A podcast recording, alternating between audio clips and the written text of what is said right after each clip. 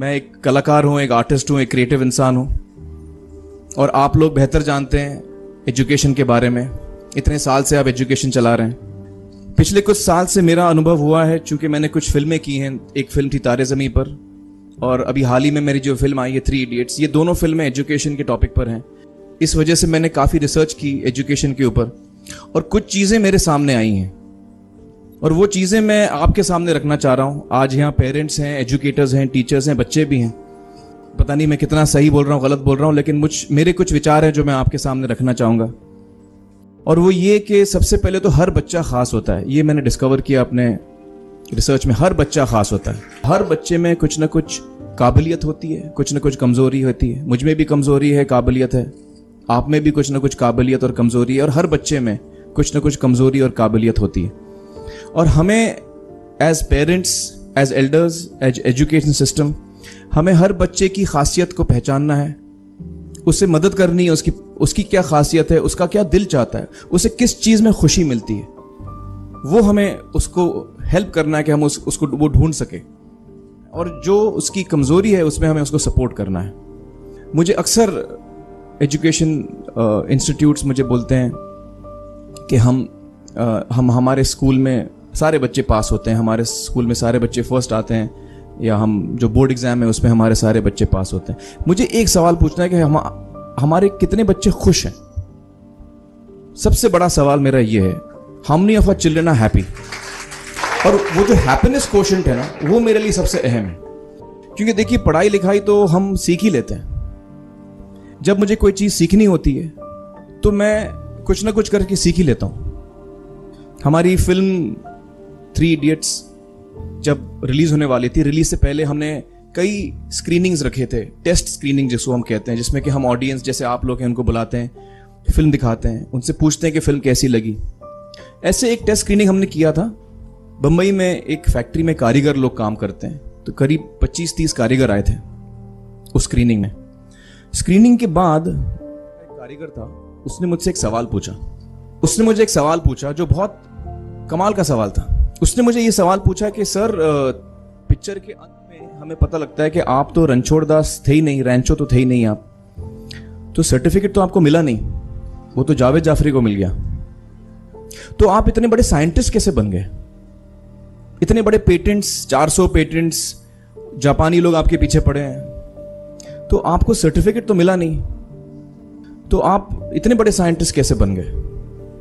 बहुत ही अहम सवाल है ये, बहुत ही इंपॉर्टेंट सवाल है, और ये जो मुद्दा है उसके हार्ट में जाता है ये कि जब मैं एग्जाम के लिए रट के जवाब देता हूं और वो जवाब में मुझे नंबर मिलते हैं और मैं पास हो जाता हूं, तो मेरे हाथ में एक पर्चा आता है जो मुझे कहता है कि मैं पढ़ा लिखा हूं। लेकिन वाकई मैं पढ़ा लिखा हूं या नहीं, ये अभी तक हमको श्योर मालूम नहीं है। लेकिन जब आप नॉलेज चाहते हैं कि आपको मिले, विद्या मिले आपको, तो फिर वो कागज़ का मायने कुछ होता नहीं है। तो मैंने उसको जवाब में 2 सवाल पूछे। मैंने बोला उसको कि भैया आपको क्या लगता है, मैं अच्छा एक्टर हूँ? उसने बोला हाँ, देश भर में आप सब लोग मानते हैं आपको, आप अच्छे एक्टर हैं। मैंने उससे कहा कि भैया मेरे पास कोई सर्टिफिकेट नहीं है जो कहता है कि मैं अच्छा एक्टर हूँ। मैंने फिर उससे एक सवाल पूछा कि मैंने सुना आप बहुत अच्छे कटर हैं, आपके जो बॉस मुझे बताते हैं कि आप उनके मेन कटर हैं और आपकी बड़ी इज्जत करते हैं, वो आपके पास कोई पर्चा है, सर्टिफिकेट है जो मुझे बताता है कि आप कटर हो? उसने बोला नहीं सर। तो मैंने बोला आपका जवाब आपको इधर ही मिल गया। Education is beyond marks, education is beyond grades, education is what you learn. और मेरी इच्छा है कि हिंदुस्तान में हम एजुकेशन को इस नज़रिए से देखें कि हम अपने बच्चों को वाकई शिक्षा दें, और शिक्षा हम खुशी से दें। क्योंकि शिक्षा में सिर्फ ज्ञान नहीं होता, शिक्षा में एक और चीज़ मिली हुई होती है, वो ये है कि हम अपने बच्चों को डेवलप करते हैं एज ह्यूमन बींग्स। आगे चल के वो ज़िंदगी में अच्छे इंसान बने, आगे चल के वो अपने पैरों पे खड़े रह सकें, आगे चल के वो इज्जत की ज़िंदगी जी सकें, आगे चल के वो दूसरों के बारे में ध्यान रखें, आगे चल के वो किसी के चेहरे पर मुस्कुराहट ला सकें, आगे चल के वो किसी की मदद कर सकें। This is what we should develop of our children. ये मेरी फीलिंग है। मैं जहाँ भी देखता हूँ, ये मेरे साथ भी हुआ है जब मैं छोटा था। जब से हमारे बच्चे छोटे होते हैं, जब से बच्चे पैदा होते हैं। बच्चा घर आता है, हम बच्चे को पूछते हैं भाई मार्क्स कितने मिले, फर्स्ट आया कि सेकंड आया? वो बोलता है सेकंड। सेकंड आया तो अरे फर्स्ट नहीं आया, डांट पड़ती है उसको। जो बोलता है मैं टेंथ आया तो उसकी तो हालत ही बुरी हो जाती है। बच्चे को लगता है यार ये फर्स्ट आना बड़ा जरूरी है। उसको रेस में हम पूछते हैं तुम रेस में फर्स्ट आए कि सेकंड आए?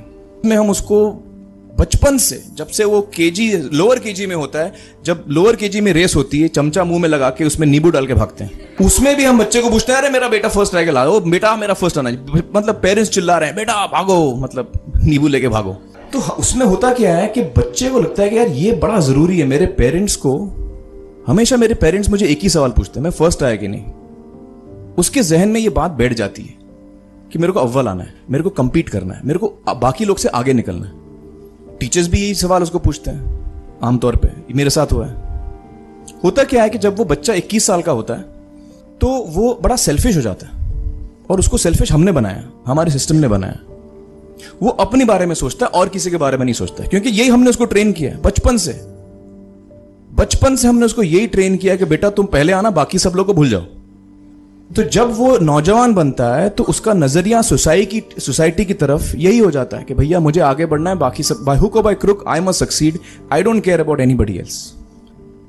मेरा ये दिल कहता है, मेरा ये दिल चाहता है कि अगर हम जितने यहाँ पेरेंट्स हैं, एडल्ट्स हैं, यंगस्टर्स हैं जो कल जाके पेरेंट्स बनेंगे, अगर हम अपने बच्चों को ये सीख दें जब वो छोटे हैं, जब वो घर आए हम उसको ये सवाल पूछें।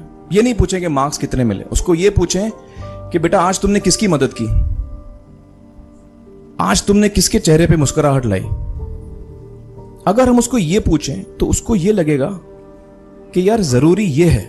मेरे पेरेंट्स मुझे हमेशा ये पूछते हैं, मार्क्स का तो कभी पूछते नहीं, वो मुझसे ये पूछते हैं कि भैया तुमने किसको हेल्प किया आज।